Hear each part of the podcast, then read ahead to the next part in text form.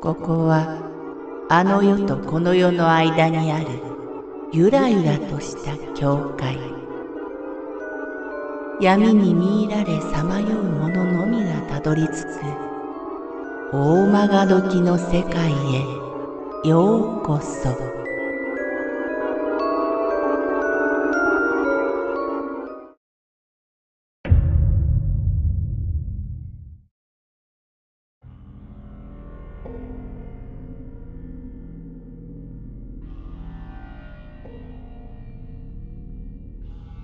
車に張り付く女。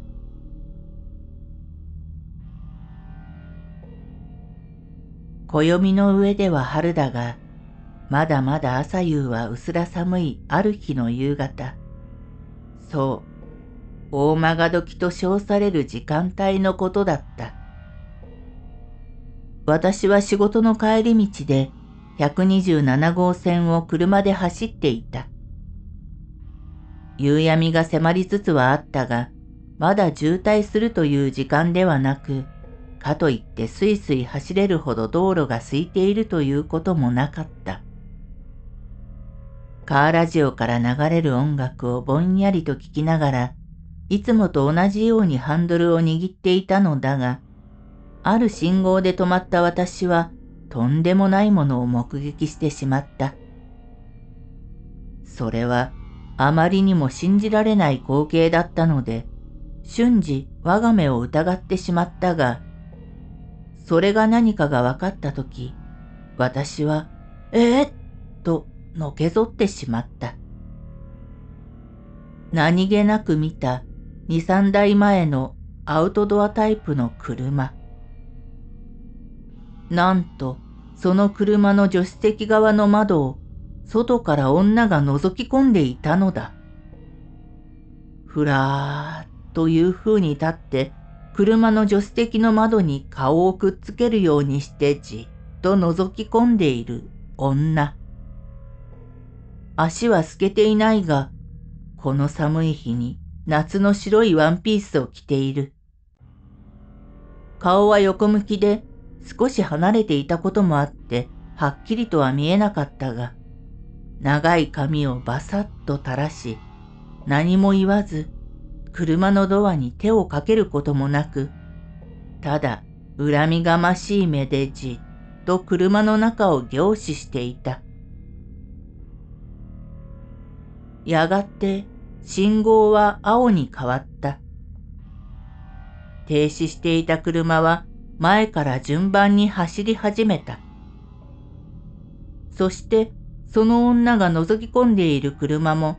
何事もないかのように走り出した。車の中のものは覗かれていることにも気づかないのだろうか。もし生きた人間がぴったりと車の横に立っていたのなら危険極まりないことである。しかし次の瞬間、私はそんな心配は無用であることを思い知らされた。ゴーンとエンジンをうならせて走り出した車の動きに合わせて、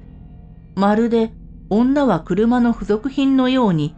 覗き込んだままの姿でスーッと移動していったのだ。車は相変わらず何も見えていないのか、だんだんスピードを上げて走っていく。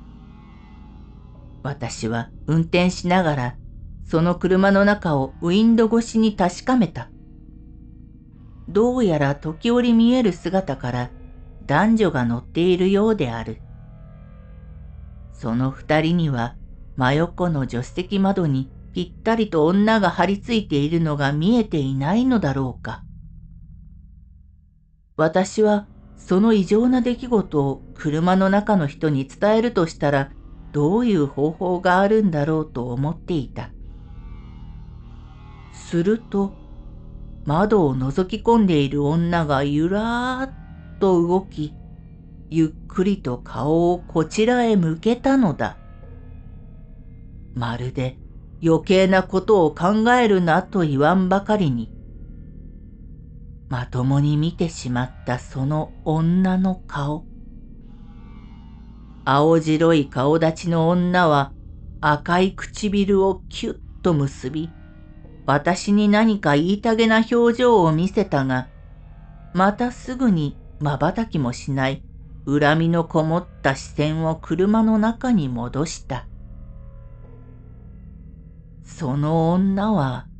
生きている霊、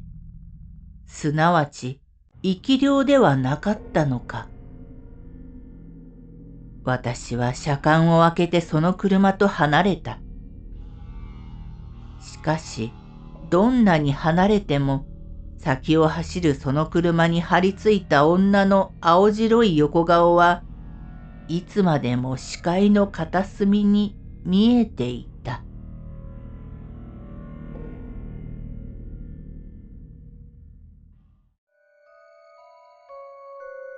この番組は怪談大曲どき物語に寄せられた投稿をご紹介しております。大曲どき物語無料メールマガジンは月3回発行。階段系では日本一の2万人を超す読者が毎回震えています。ぜひご登録ください。